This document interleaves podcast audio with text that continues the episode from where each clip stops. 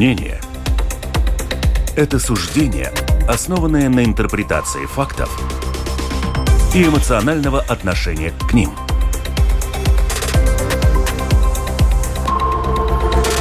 Открытый разговор с Ольгой Князевой на Латвийском радио 4. Приветствую радиослушателей и зрителей тоже нашего канала на Ютубе. У нас передача «Открытый разговор». Прямой эфир, как всегда, и сразу представлю нашего гостя.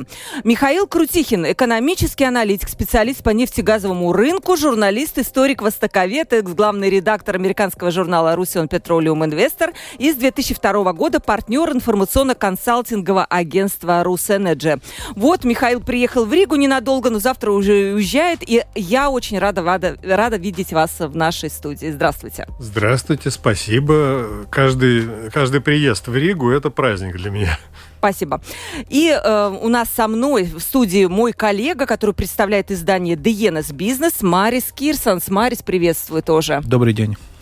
Разговор, ну, конечно же, пойдет об энергетике, о чем же еще. И э, я сначала представлю э, те телефоны, по которым можно звонить. 28 20 04 04 24. Это телефон WhatsApp. Пожалуйста, наверняка будут вопросы э, к Михаилу Крутихину, когда еще выдастся такая возможность. И также lr4.lv, кнопочка «Написать в студию». Это наш портал. Туда пишите, и мы обязательно зачитаем ваши вопросы. Продюсер выпуска Валентина Артеменко, оператор прямого эфира Уна Гулбы и я, ведущая Ольга Князева. Ждем ваших вопросов. У нас будет на это время. Михаил, главный вопрос. Санкции. Санкции год назад э, вводились постепенно пакетами, и они были введены для того, чтобы ну, лишить Россию денег. Следовательно, чтобы ослабить ее финансы, она не могла бы финансировать ту войну, которую она развязала 24 февраля. Прошел год. Зависимость Европы от российского газа, вы меня в цифрах, если что, поправляете, потому что я могу где-то ошибаться. Снизилась с 40% до сегодняшних 15%, может быть даже еще меньше через какое-то время, потому что процесс запущен. И также есть запрет на нефть и нефтепродукты. Насколько, на ваш взгляд, эти санкции ударили по России так, чтобы она действительно почувствовала этот удар? Ну, первая версия санкций, так называемый шестой пакет, это было принято летом прошлого года, и предполагалось, что просто будет полный запрет на покупку российской нефти с 5 э, декабря прошлого года и на покупку российских нефтепродуктов с 5, ну, сначала думали марта, потом февраля вот этого года. Э, Все это прошло, но пока готовились эти меры, вдруг э, на Западе решили, что э, это может дестабилизировать нефтяной рынок, и если российская нефть в таких объемах уйдет с этого рынка, то возникнет дефицит. Это значит, взлетят цены, это значит, в той же самой Америке на бензозаправочных станциях вдруг цена будет такая, что не понравится избирателям не понравится американская администрация. Ну, э, поводы были вот такие. И решили сделать, ударить не по объемам российской нефти, не, не убирать ее с рынка совсем, а ударить по э, цене российскую нефть. Пожалуйста, пусть кто хочет покупает российскую нефть, но только надо, чтобы вот платили за нее не больше 60 долларов потолок. за баррель. Потолочек установили. А затем установили потолок и на нефтепродукты российские. Ну, там главное это сейчас нефтепродукты из России, это дизельное топливо. Вот на дизель главным Европа чем была озабочена? Потому что где-то больше 60% дизельного топлива в Европе было из России и вдруг там исчезает это дизельное топливо, Россия, Европа будет страдать. Нет, установили потолок, более или менее комфортный потолок. Европа отказалась от нефтепродуктов, да, но третьи страны продолжают покупать и нефтепродукты, и сырую нефть. И э, вроде бы Россия должна получать огромные какие-то доходы от того, что она не сократила ни добычу сейчас, ну там немножко серьезно не сократила не сократила объемы экспорта, и вдруг мы видим, что санкции-то работают. То есть мы смотрим на финансовые документы, опубликованные Министерством финансов Российской Федерации за январь, за февраль, и смотрим, оказывается, вот все доходы от нефти и газа, какие были э, год назад, в том январе, а тут вдруг провал на 46%. Это Почти наполовину. Наполовину, да. да, наполовину уменьшились доходы от нефти и газа. Февраль опять 46%. То есть получалось так, что санкции-то работают. А и в результате все доходы российского нефтегаза сократились на треть, то есть где-то там на 30 с чем-то процентов. Получается, что на фоне того, что Россия все больше тратит денег на военную так называемую операцию, там увеличились расходы бюджета на 68% аж. А денег-то откуда взять? То есть вот санкции работают. Откуда денег взять? Напечатать один вариант я вам предложу, но это инфляция огромная. А какие еще есть варианты? Ну вот, просчитали варианты. Вариант номер один. А давайте мы объявим, что мы сокращаем добычу вот там на полмиллиона баррелей в сутки в марте якобы. Ну, на самом деле не очень сократили. И э, будет большой спрос на российскую нефть, цены повысятся, и у нас будет все хорошо. Не получилось, потому что цены сейчас падают на нефть. Даже без зависимости от российской, российской ситуации. Ну, в мире сложилась на рынке такая вот картина. А, не получилось. Второй способ – это, да, давайте-ка мы распродадим то, что у нас накоплено в фонде, вот суверенный фонд национального благосостояния. А что там можно продать? Доллары фактически арестованы. Чтобы их продавать, нужно через западные банки – а не получается, давайте юани продадим. И вот стали продавать китайские юани. Ну, немножко продали. Затем стали продавать золото продали немножко золота, посмотрели, матушки, а, субфонд национального благосостояния быстренько усыхает, усыхает, усыхает. А, исчез пенсионный фонд в России, его объединили с фондом социального страхования. Раньше еще исчез так называемый резервный фонд. И когда стали считать, а сколько, насколько же нам денег-то хватит вот этих накопленных, кто говорит на год, кто говорит на два года. Но дальше трех лет никто прогнозов не делает. То есть деньги постепенно подъедаются. Затем еще один способ есть. А давайте вот ограбим те компании, у которых еще какие-то накопления финансовые есть. Предложили крупным компаниям, давайте, вот нам очень нужно 300 миллиардов рублей, давайте пожертвуйте нам в бюджет, который испытывает проблемы. А вот эти так называемые олигархи, в кавычках, вот они сказали, о, как только будет написано, что мы добровольно вам жертвуем, это значит, мы все замазаны, мы финансируем войну давайте вы там в э, налоговый кодекс внесете какие-нибудь законодательные изменения, и тогда это будет как какой-то дополнительный налог. Вот пока этого еще не произошло, но в принципе вот такое предложение. А потом решили, давайте мы еще Газпром ограбим у него денег много накоплено. Вот пусть он 1 триллион 200 миллиардов рублей просто подарит нам вот из бюджета. Да, говорит «Газпром», ну, «Газпром» у нас государственная компания, управляется прямо президентом. И получилось, теперь «Газпром» каждый месяц платит дополнительно ко всем правильным налогом, так называемым регулярным, он платит еще по 50 миллиардов рублей вот в бюджет, то есть ограбили еще и «Газпром», получается. И он показал вместо прибыли, ну, прибыль у него уменьшилась очень сильно, вот как сейчас мы видим. Так что, э, а затем вот есть предложение учредить государственные облигации чтобы публике э, часть зарплаты выдавать, как это было в сталинское время. Если не будете брать облигации, отключим да, да, газ, да? да? Помните, вот, как говорят, это было? Ну, где-нибудь 15% зарплаты будем вам выдавать облигациями, как тогда, трехпроцентного займа вот в советское время было. А потом э, стенки оклеивали в деревнях этими облигациями, потому что все это было вранье, никто никому ничего не возмещал. Михаил, тут вот главный вопрос. Я сейчас его спрашиваю, потом передам слово Марису. Э, главный вопрос. Как вы говорите, эти доходы бюджета на треть сокращаются, финансировать войну надо, плюс еще другие нужды есть. Насколько прекращение войны в Украине может эм, быть обосновано экономическими проблемами России. То есть просто не будет денег на это. И ну, че... Вот очень хотелось бы, понимаете, вот когда э, принимают решения какие-то, ну, государственные деятели о войне, о продолжении или о начале войны, то э, люди представляют, что они руководствуются какими-то интересами, вот интересами страны, экономическими, политическими, интересами каких-то групп, близких к власти. А здесь мы видим, что Россия в, в ужасном состоянии экономически, политически Россия – это полностью провальное государство, не имеющее... Ну, имидж там можно, конечно, с Зимбабве подружиться, с Республикой Науру или с Южной Осетией, но имидж России международный страдает со страшной силой. Гибнут люди – по обе стороны фронта гибнут люди огром, в огромных количествах. То есть идет... А, а те, кто мог бы заинтересован в чем-то там быть, вот группы интересов, они теряют деньги – они не только деньги, влияние, у них семьи где-то за границей, они, извините, дома у них конфискуют, там где-то э, яхты, деньги в банках арестовывают и так далее. То есть как, мы не видим ни одной группы интересов в продолжении этой войны.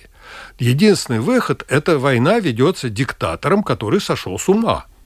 То есть мы не можем предсказать его действия. Даже если экономика будет в чудовищном совершенно состоянии, мы видим вот по его заявлениям, по его поведению, что он не собирается прекращать войну. Он собирается гнать все до последнего, или до полного развала, или до какой-то катастрофы. Потому что предсказать, что санкции вот на это повлияют, да, на положение России, на финансовые возможности, санкции влияют. Но психологически на того, кто принимает решение, санкции пока никак не повлияли. Борис. Ну вот вы упомянули, что доходы России упали. Это все верно. Но вопрос в другом. Значит, э, было, то есть происходит в нынешней ситуации э, передел рынка нефти и нефтепродуктов. Но общее потребление нефти и нефтепродуктов зависит, извините, от Китая. Почему от Китая? Потому что он самый крупный который седает это все, да, а у них был ковид, и потом все, всем все упало, и все приехало в Европу. Сейчас Китай восстанавливается и очень много потребляет, и наверняка будет потреблять еще больше. То есть изменились дороги и поставки. Если Россия поставила больше в Китай, значит, кто-то другой, не знаю, там, арабские страны больше будет поставлять в Европу. Только нужно время, пока эту цепочку выстроить. Вот и все. То есть насколько, да, изменились вот эти цепочки поставок в связи с войной? Да. Я дополню, и потом у меня тоже верно, есть вопрос. Да, да, абсолютно верно, потому что мы видим сейчас, что та же Европа, которая вот дизель получала из э, России, uh-huh. она получает его из Соединенных Штатов Америки. Э, ввели новые мощности, простаивавшие мощности на нефтеперерабатывающих заводах в Индии, в странах Персидского залива, в Саудовской Аравии uh-huh. в частности, в Китае, и оттуда гонят вот нефть нефтепродукты, в том числе и дизельное топливо, и бензин, гонят, заменяя Россию на этом рынке.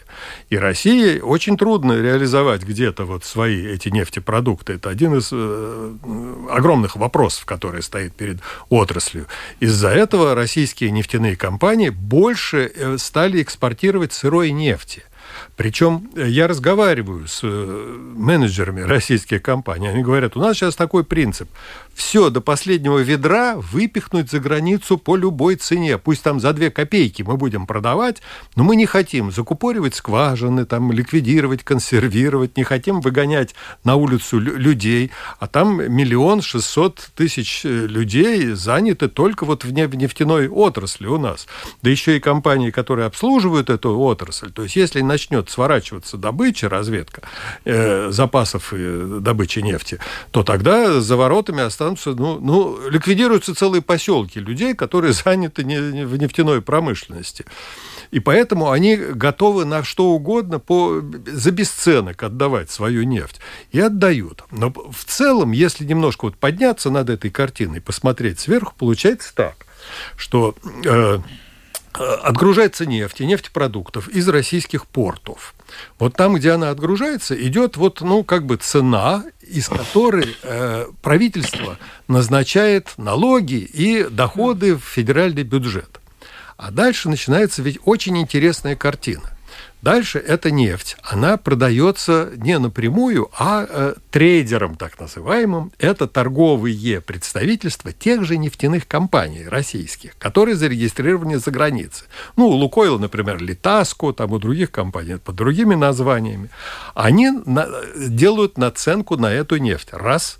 То есть эти деньги остаются за границей, они в Россию не возвращаются Первый принцип сейчас нефтяных компаний – как можно меньше возвращать денег в Россию. Дальше. Дальше идет, ее надо перевозить. А перевозят ее тоже не возвращая деньги за перевозку в российский бюджет. Потому что, например, российская госкомпания э, Совкомфлот, она э, основала в Объединенных Арабских Эмиратах свою дочку – передала ей все свои суда. Они под либерийским флагом. Они в Индии смогли, как нероссийские суда, получить сертификацию безопасности. И они возят эту нефть, но доходы от перевозки, фрахт, вот эта стоимость фрахта, она тоже не возвращается в Россию. То есть сейчас получается, что нефтяные компании, коррумпированные чиновники правительства, вот они ведут сейчас какую-то колоссальную кампанию, но гори оно все огнем, а мы тут наживемся – а почему их не прижмут? Ведь наверняка прижмут, вот, э, прижмут, вот, вот эта ситуация, она вся понятна и, и «Газпрому», и, там, и Путину. И почему их нельзя каким-то образом прижать, и а... чтобы они отдавали эту Но прибыль? Они все в деле. Вот сейчас такое до поры до времени. А прижимать будут их не, не эти, а, не, не из России. Потому что из России, вот опять, э, у меня давно уже впечатление, э, то, что ведут себя как временщики. То есть, ну, например, даже в России затевают какой-нибудь мегапроект колоссальный. Мы видим, все экономисты, все геологи, в общем, все специалисты видят, что проект никогда не окупится по деньгам, но в процессе освоения этого бюджета будут распиливаться эти средства между, ну, шкурные есть интересы, между коррумпированными чиновниками. Здесь та же самая история. Это коррумпированные чиновники, которые паразитируют сейчас на бредовых геополитических идеях президента. И они наживаются со страшной силой. Это идет разграбление вот финансовых возможностей России, причем массовые.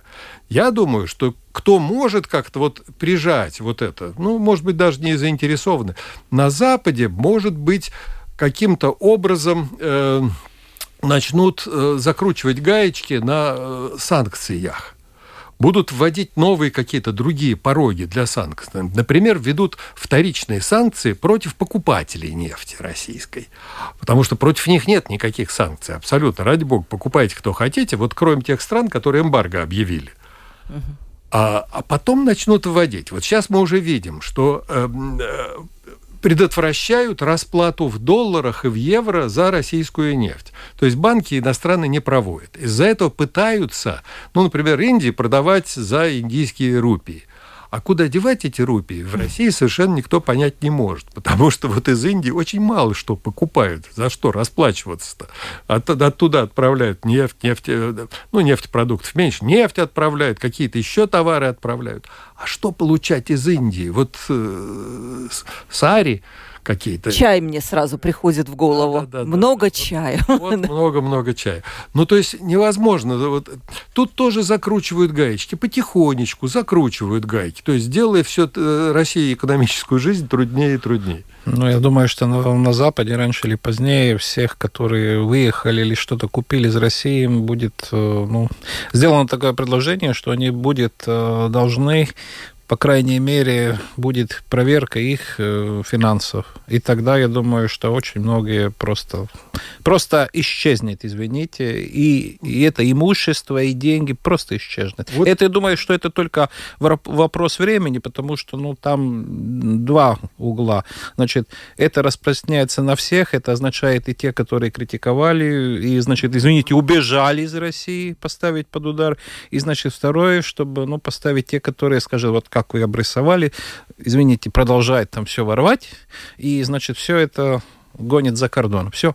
И, значит, и с, другой, и с другой стороны, если это пресекается, то опять этому самому главному начальнику там все козыри в руки. Вот так получается какая-то интересная ситуация. Если ничего не делает на Запад, значит, те уходят деньги за кордон. Если они говорят, что, ребят, вы там тоже по крайней мере, ответственны за то, что вы там вытворяете, да, тогда означает, что их отдает, извините, тепленькому самому главному. И ну вот не знаю. Я думаю, что там очень большой такой вопрос, как, значит, поступить, но я думаю, что это вопрос времени и найдет, по крайней ну, мере, да, как это Да, будет. сценарий такой есть, то есть э, можно его рассматривать, что будут на Западе закручивать гайки вот тем, кто вывез туда ага. что-то серьезные капиталы.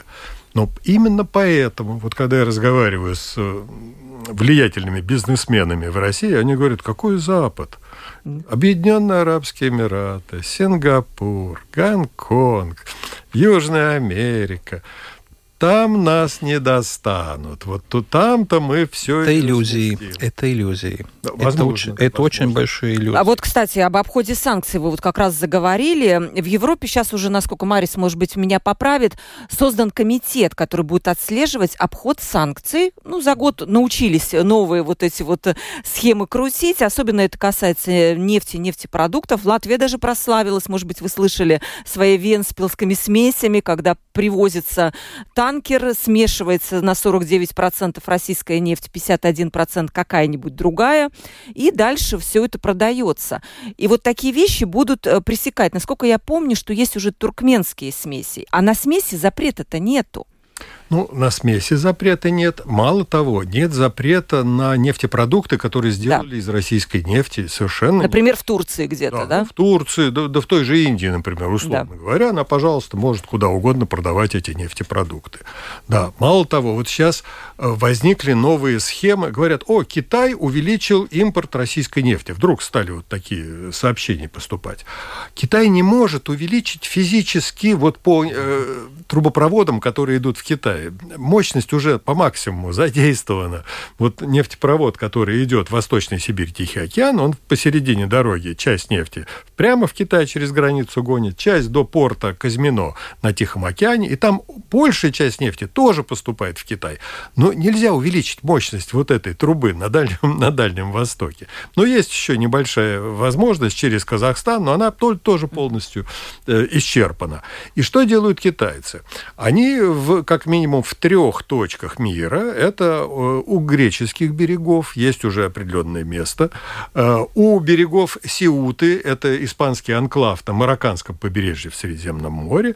И где-то на, в Юго-Восточной Азии ставят на рейде огромные танкеры, вот так называемые VLCC, которые вмещают 2 миллиона баррелей нефти. Вот стоят 2-3 танкера около Сеута, например, и к ним из Новороссийска и из Туапсе идут небольшие танкеры, бог знает под каким там флагом, с российской нефтью, которую там китайцы купили в порту за смешные деньги, там 37, 38, 40 долларов за баррель. Они подходят, они сливают эту нефть в гигантский этот танкер, он накапливает часть этой нефти, дальше идет наполовину пустой через Суэцкий канал, естественно, туда дальше, в азиатскую сторону. По дороге пополняется иранской нефтью, еще какой-то нефтью. И у нас обезличенная нефть, 2 миллиона баррелей, идет в этом танкере и где-то реализуется в Китае, где... где ну так угодно. вот это фактически и есть. Мы сначала начали, что идет подрыв вот этого российского бюджета, потому что не хватает денег. Но вот эти санкции, обход санкций не могут, в общем-то, через какое-то время это все заместить. Но э, был бы повод, если бы это как-то дестабилизировало рынок. Угу. Вот мы говорили о Китае. Говорят, да, Китай сейчас должен, вот после ковида, ожидается, немножко уже есть первая тенденция, что он начинает да. больше требовать нефти. С газом не очень получается, а вот по нефти он вдруг начинает э, снова закупать, снова больше импортировать. А посмотрели, посмотрели в ОПЕК на баланс нефти, спрос и предложение. Говорят, а у нас нет никакого дефицита. Во-первых, Россия не сокращает свой экспорт что примерно компенсирует вот те ожидания, которые были, сокращение там экспорта России. А сейчас вот то, что китайцы наращивают, это Россия вот на глобальный рынок поставляет вот эту самую свою нефть. И сейчас отчасти, почему нефть сейчас дешевеет? Не только потому, что финансовые проблемы в, на американском фондовом рынке возникли, но еще и потому, что ожидается перепроизводство. Вот э, потолочек нависает этой излишней нефти, поэтому она никуда... Э, а э, этот рынок сам себя отрегулирует. Те же саудовцы, они немножко подсократят свою добычу, они куда-то перенаправят там свою добычу. И э, пока есть баланс на рынке, Никого не заботит, что по дороге кто-то обогащается. Это всегда так было. И посредники обогащались, и те, кто перепродает нефть. Главная задача санкций была уменьшить финансовые да. возможности российского руководства. Она достигнута. Угу. Марис. Ну, по крайней мере, ваша обрисованная ситуация, там еще надо еще все-таки в Европе имеется зеленая повестка. И уход как раз от э, нефти, от газа, и, значит, вот как раз это скачок цен на нефть и нефтепродуктов, ну, я думаю, как раз в на рынках, да, это все, как говорится, подтолкнуло в того, что, скажем, в Латвии тоже снизилось потребление газа на 20%. Мало, много, очень много, кстати, да. И будет ли это возобновляться? Ну, не знаю, посмотрим.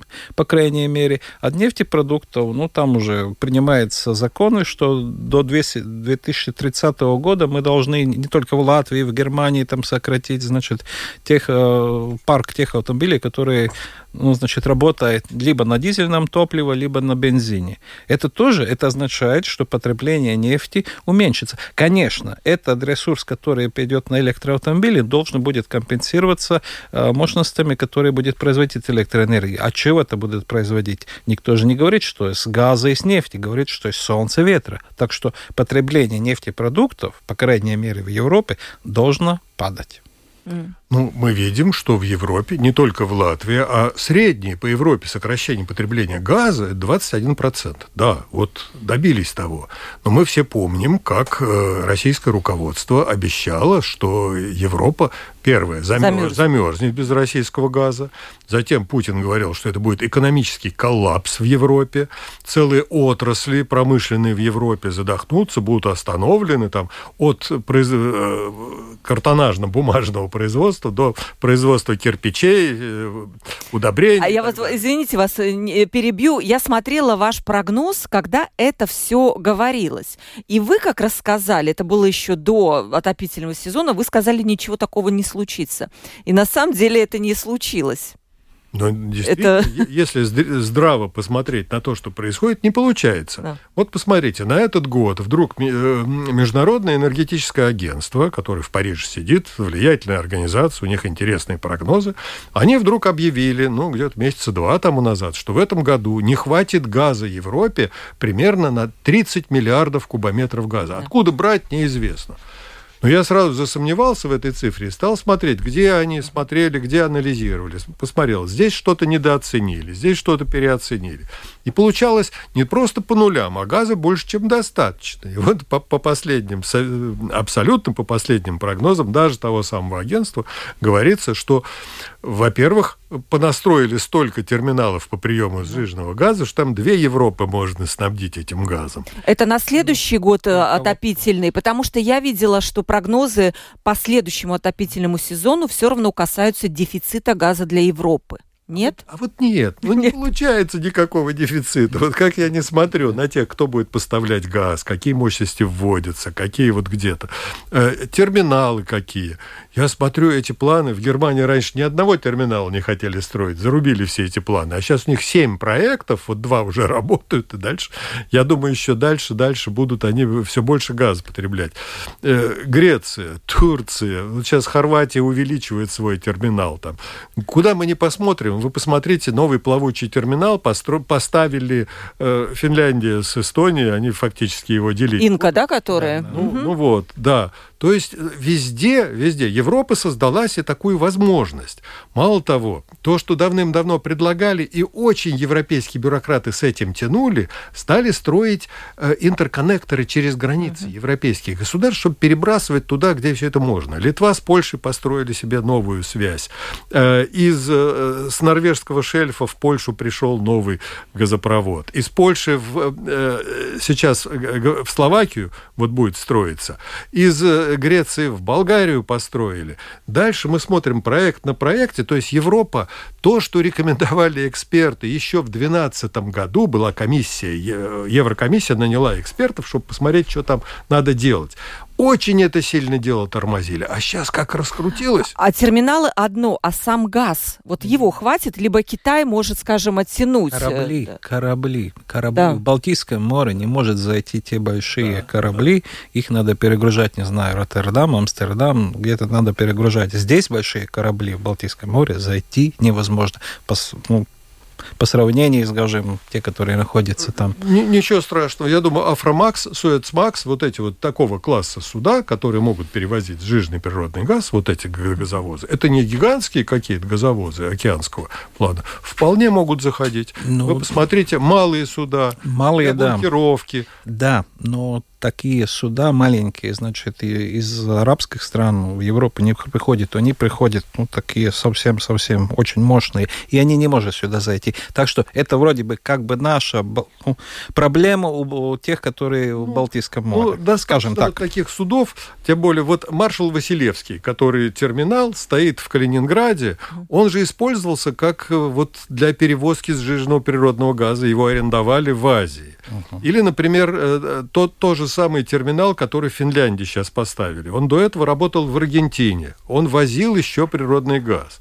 То есть, когда мы смотрим, в Литве стоит вот этот Independence, э, да. терминал, который тоже возил. Он может возить. Они проходят датские проливы, они спокойно заходят. Вот такого размера, Маленький. я думаю, для Северной Европы будет достаточно. И тогда следующий вопрос. Сколько таких кораблей, которые может производить крупный жиженый газ, ну, скажем, не знаю, из Объединенных Арабских Эмиратов, как раз, ну, не знаю, в Роттердам, их же тоже надо флот увеличивать, по крайней мере, да? Это а сколько, скажем, может построить э, южнокорейский Hyundai таких кораблей? Сколько у него уже сейчас в очередь стоит? То есть это означает, что есть какие-то, не знаю, такие горлышко в бутылке, где, ну, можно застрять, если там, ну, все сейчас все это делают. Угу. И плюс, значит, цены на них-то тоже выросли как-то странным образом, угу. да? И следующее, значит, имеется конкуренция, ну, кто, кто заберет? От тех, которые имеются, они говорят, ну, кто, кто будет побольше мне давать? И это, опять влияет как раз на эту себестоимость того же газа, который потом, не знаю, промышленность либо люди будут потреблять, да? Mm-hmm. Потому что вот из-за газового цены, цены как раз, а литовская схема, которая производит минеральные удобрения, так сколько не работала?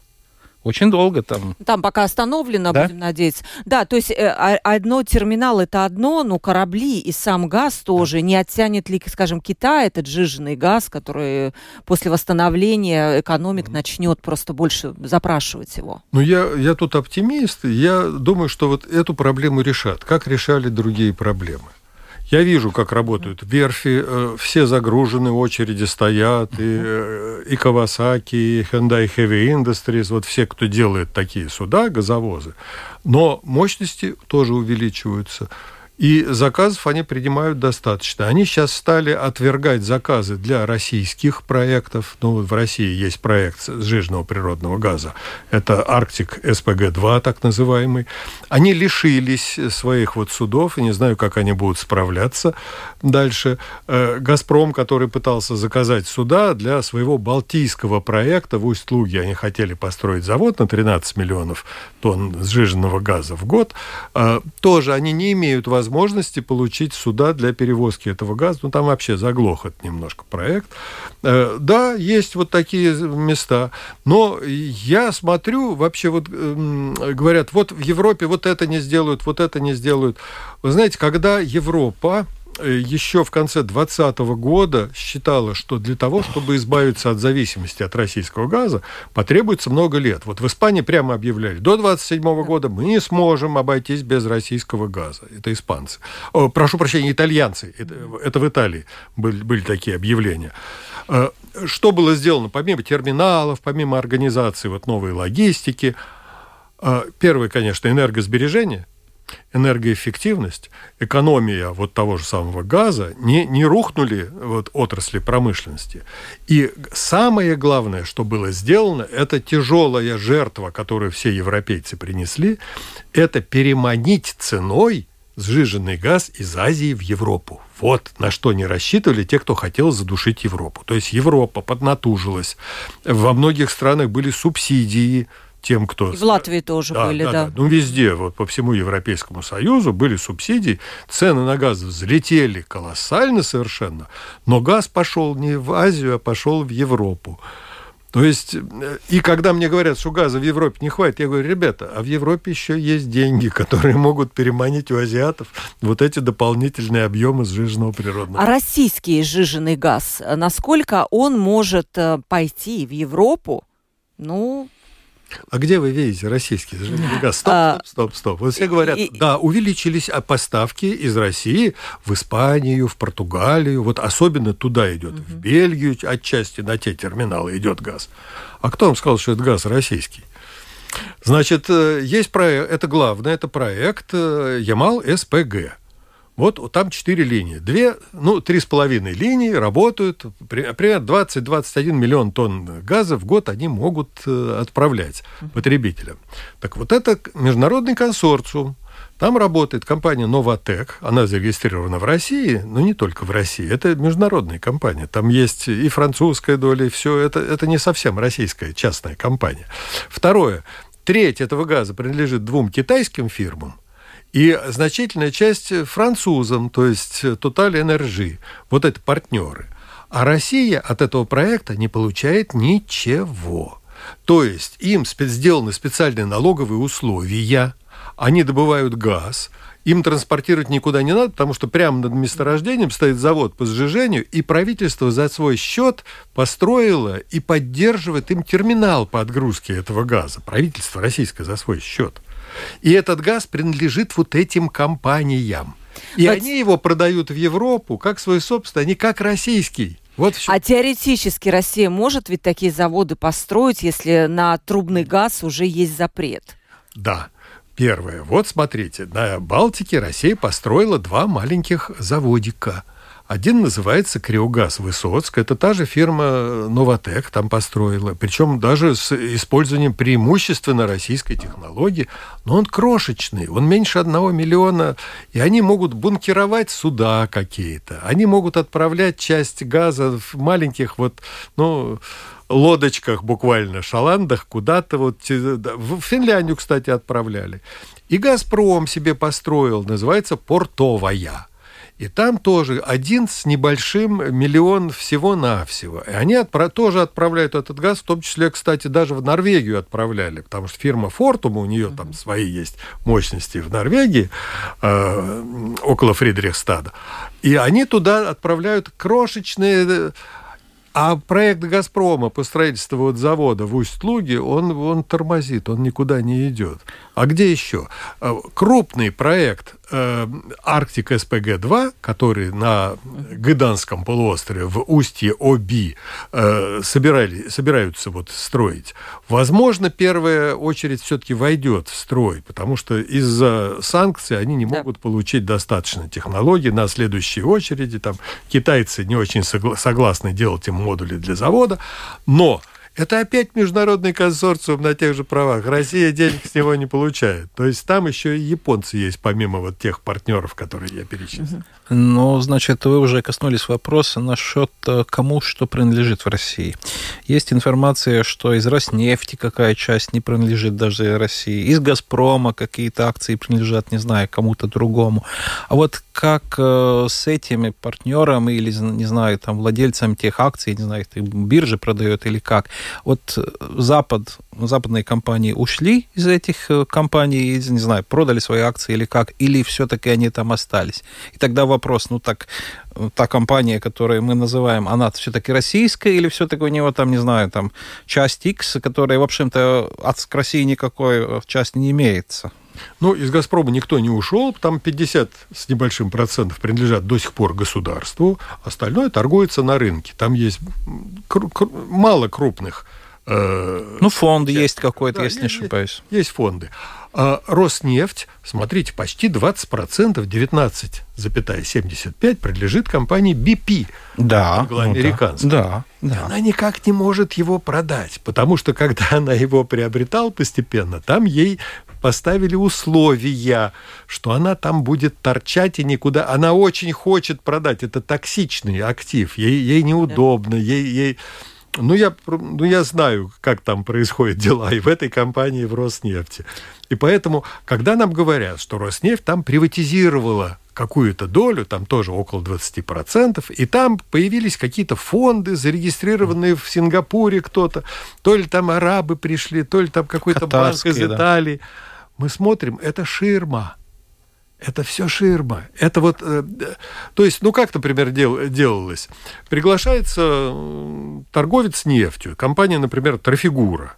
Ей говорят, знаете что, вот давайте вы вступите в собственность вот такого крупный проект Транснефти, вы туда, значит, э, будете акционером. Это... Зачем нам это надо? Мы просчитали, он коммерчески невыгодный, этот проект совсем. А вы знаете, мы вам дадим на это денег – то есть из России, российские банки дают деньги вот этой самой трафигуре. Она говорит, а нам вообще какая польза от этого? Ну, деньги там будут а, а, финансировать этот проект. А мы с вами заключим долгосрочный контракт на выгодных условиях на реализацию нашей нефти. Да ради бога. И номинально они становятся акционером вот этого. Та же самая история была, когда в Сингапуре вдруг появились какие-то якобы частные владельцы. Задача государственного чиновника коррумпированного не приватизация, не то что отдать кому-то, тем более иностранцу, долю в государственной компании, а сохранить контроль над этой долей, чтобы распиливать бюджеты по дороге на любом но, проекте. Но, но ведь за такие действия эти западные компании и фонды, и люди может попасть под санкции очень просто. Ну, пока... И тогда, да, ну пока они не попали, но по крайней мере это все-таки игра с огнем, по крайней ну, мере. И если они попадут, ну не знаю, кто же сказать, ну хорошо, хорошо, ладно, мы этих будем всем там сваливать, а этих не будет, ну не будет такого. Так что там очень, я думаю, что надо так нет, нет, нет. Это, это все понимают, и в БП это понимают, что это токсичный вот этот актив, который может загнать их теоретически под санкции. Им прощают, потому что они не могут выйти. Вот они вот, там есть обязательства, которые они подписывали. Я просто помню, как все это происходило, как вот договоренность была между БП и российским руководством. Это, ну, можно как там описывать это комедийные эти все вещи, но ну, у нас... а, а с, друг, с другой стороны, а дивиденды, то есть, которые платил «Газпром», вот те компании это получили, извините, которые дивиденды платила «Роснефть», тоже, по-моему, получили, а. и в прошлом году тоже получили. А. а как же это так получается, а? Да. Санкции вот, вроде бы. Вот объявили, буквально сразу после начала санкций, БП объявила об уходе из всех российских проектов, но вот из этой доли они уйти не могут вот сейчас физить, вот юридически. У, у нас осталось буквально меньше 10 минут, у нас есть вопросы наших радиослушателей, поэтому давайте мы их несколько хотя бы зададим. Вопрос вообще принципиальный. Вот вы сказали, пишет наш слушатель, что... Очень много недовольных э, тем, что в России ухудшается экономика. Возможно ли там революция со свержением Путина? Я не верю в революцию, потому что сейчас в России сложилась такая, ну давайте прямо говорить, э, атмосфера э, в обществе, если можно говорить об обществе, гражданского-то общества в России никогда не было. Атмосфера первая – это лжи, абсолютной, причем все проникающей лжи, вы правду никогда ни о чем не... Белое – это черное, черное – это белое, война – это мир и так далее. Это каждую секунду из всех, э, чуть ли не из утюгов, идет вот эта волна пропаганды, и публика... Да, в газете написано, но это же по телевизору сказали. Это первое. Второе – это атмосфера страха. Потому что когда видят, что за какое-то, извините, высказывание в блоге или за детский рисунок могут на несколько лет отправить в лагеря или куда-то еще э, посадить, публика боится высказывать. Она по телефону боится разговаривать за границей публика. И вот на фоне вот этого вот э, вранья, все, всеобщего вранья и э, страха рождается еще одно качество вот этого общества – это ненависть. Ненависть ко всем, кто вот не так живет, а может немножко лучше живет и так далее. Давайте им отомстим. Но это как? Э, мне плохо, давайте сделаю так, чтобы и соседу было еще хреновее. То есть вот, вот, вот эта обстановка сейчас, она пока превалирует в российском вот э, обществе, на улице. Да, недовольных много, они могут там где-нибудь у себя на кухне что-то такое поругать, но чтобы вышли на улицы, то есть э, не случайно у нас вот больше трех миллионов под ружьем э, публики охраняет э, воровскую шайку, захватившую власть, от населения. И э, они снабжаются более или менее хорошо, вот все эти 3 миллиона людей. И карательные органы, и вооруженные силы и так далее. И э, способствуют обстановке, когда... Вот я, такая обстановка террора или потенциального террора против населения, она удерживает публику от э, каких-то революционных выступлений. Михаил, вы вот тоже такой личный, может, вопрос. Вы вообще думали, что Россия может до такого дойти? Я не ожидал. Вот такого не ожидал. Э, еще несколько лет назад, когда меня спрашивали, ну, твое мнение о президенте Путине, например, я говорю, понимаешь, оно войдет в учебники истории, вот учебник истории России и мира э, с главным своим качеством. Это крышеватель воров – вот его была санкция сама, значит, находиться там у власти и крышевать вот вокруг него собравшихся товарищей, которые распиливали государственные бюджеты на абсолютно ненужные проекты какие-то, еще там на что-то. То есть это была вокруг такая э, атмосфера коррупции, а он их крышевал.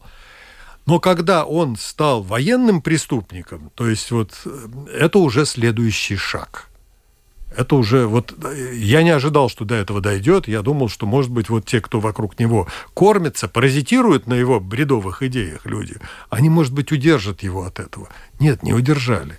Отчасти это происходило потому, что он просто не получает, я думаю, всей информации, которая на самом... Что на... Потому что когда он начинает высказываться, это заявление абсолютно некомпетентного человека или просто не совсем не, не владеющего собственными мозгами. То есть вот Неверно информация подают, значит, те, которые рядом. Простой потребительский вопрос. Как вы думаете, сколько будет стоить газ в Европе и в Латвии? Потому что я пенсионерка, и, честно говоря, мне страшно, потому что прогнозы звучат очень разные. Ну да, я тоже видела и 90 евро за мегаватт-час, видела и больше. Сейчас эти цифры, по-моему, меньше 50 даже, ну, да? Где-то 43 было. Да, вчера, 43. Да. Но вот стоит ли на это рассчитывать, что эти цены будут вот... Э, вот э, есть, не только у меня, а у многих экономистов, которые анализируют газовый рынок, есть уверенность в том, что газ сейчас, вот цена газа, общая вот оптовая цена на европейском рынке вошла в какой-то более или менее устойчивый коридор, ну, в районе 50 и немножко даже ниже 50 долларов за мегаватт-час. Так что предсказывать это довольно трудно, но ощущение, ощущение, как всегда экономисты говорят, по ощущениям, такое, что вот этот коридор, он более или менее долгосрочный. Угу. Нужно ли Латвии строить свой терминал, есть ли вообще какие-то принципы? Здесь я немножко поясню. В Латвии идет разговор о том, что нужен ли нам терминал Скулты. При этом есть сейчас в регионе два терминала. Это Клайпецкий терминал и новый терминал Инка в Финляндии. И вот сейчас идут вот такие разговоры, не будет ли вот этого перепроизводства мощностей, которые, по идее, все равно встанут боком, потому что придется за них платить. Есть ли какие-то вообще рекомендации? Может быть, по мощностям смотреть, или каждой стране нужен свой терминал? Где-то 4 года назад. Вот в Риге я участвовал в одной конференции, я часто приезжаю в Риге, на Рижскую конференцию, на другие какие-то, вот, до ковида это было все очень. Ну, и я сокрушался по поводу того, что в странах Балтии отсутствует координация вот говорю, как было бы замечательно взять, вот скооперироваться с Литвой. Во-первых, в Латвии свое замечательное подземное хранилище газа имеется, своя инфраструктура. Там они себе вот поставят вот это плавучий замечательный терминал. А чего вам вот один сезон? Он торчит там, другой сезон перегоняют его к латвийским берегам, и здесь он немножко поработает. И каким-то образом вот в кооперации можно было бы что-то. Ну, смущались э, люди, с которыми я разговаривал. Ну, вот пока у нас кооперации нет. Ну, ну нет. Марис, почему? Может быть, Марис знает, почему нет кооперации у нас э, в этой невозможно. сфере? Это невозможно, невозможно, говорит Марис. А почему, Марис? Конкуренция. Ну, какая конкуренция? конкуренция? Вы посмотрите, я помню, была... Кон... Э, Нет, подождите, сколько, какая мощность у Клайпецкого СПГ сейчас, да? У, у нее все мощности забыты, заби... забиты, забиты извините, больше. да? Следующее, значит, если мы смотрим по тем объемам, сколько там в Балтии было нужно где-то около 50, да? Ну, Латвия 13 было, ну, ну это 12, да, 12, да, да сейчас 5. уже меньше, да? А, значит, если смотрим, значит, там уже надо было вмешаться нашему правительству, чтобы наша латвийская компания получила получила доступ к терминалу. То есть вопрос ну, энергетической безопасности вот региона, который у нас, собственно, небольшой, в принципе, надо было бы решать сообща. Да, конечно. И тогда это было бы и дешевле, и рациональнее, и так далее. Но я... Да. Глупый вопрос. Как вы смотрите на китайскую инициативу по урегулированию украинского кризиса? Пока никак. Это пустое заявление. Пока оно пустое. Э, не, не наполнена конкретными какими-то... И я думаю, э, главный повод вот для того, чтобы делать такие заявления, это китайско-американские отношения. Это они показывают американцам, что они могут играть какую-то роль. Вот как они сейчас помирили Иран с Саудовской Аравией, ну, да. Как вот, ну, то есть вот они показывают американцам, что те неправильно делают, когда пренебрегают потенциалом Китая и вообще там какие-то враждебные действия. И вот это надо... То есть пустое. Пока пустое. Но это надо рассматривать. И даже визит сейчас Си Цзиньпина в Россию, который вот с 20 или 21 числа начинается, а, тоже в свете американских отношений надо рассматривать. Это пока демонстрация китайцев. Смотрите, американцы, мы тут вообще можем все что угодно, в любую сторону повернуть. И украинский конфликт можем повернуть. И в других частях света мы тоже можем вам такое натворить. Вы с нами там поосторожней. Спасибо большое. У нас просто нет времени для того, чтобы... Тут вопросы еще есть, зрители. Вот, например, наших слушателей, как Китай может э, забрать добычу газа, о, не добычу газа, а поставки газа у Европы. Но я так понимаю, там вопрос идет о пропускной способности трубы, по, по которой пока очень низкая в китайском направлении. Сила Сибири или как там? Да, да. Сила Сибири. А в Европу там совершенно другие пропускные способности. И я думаю, что вы к нам приедете еще раз, и мы обязательно еще встретимся и поговорим на тему э, об, об этой теме можно говорить очень долго. Спасибо вам огромное. С нами был Михаил Крутихин. Это экономический аналитик, специалист по нефтегазовому рынку. Спасибо вам огромное за то, что пришли к нам Это в студию. вам спасибо за приглашение. Да. И также Марис Кирсонс, который представляет сегодня издание у нас DNS Бизнес. Марис, спасибо, рада видеть тебя, как всегда. Продюсер выпуска Валентина Артеменко, оператор прямого эфира Уна Гулбы. Я, Ольга Князева, с вами прощаюсь до понедельника. Пожалуйста, отдохните. Погода вроде бы обещается быть хорошей. Погуляйте. И э, в понедельник в 12.10 встретимся с вами, как всегда, в прямом эфире на Латвийском радио 4. Всем пока. Сюда.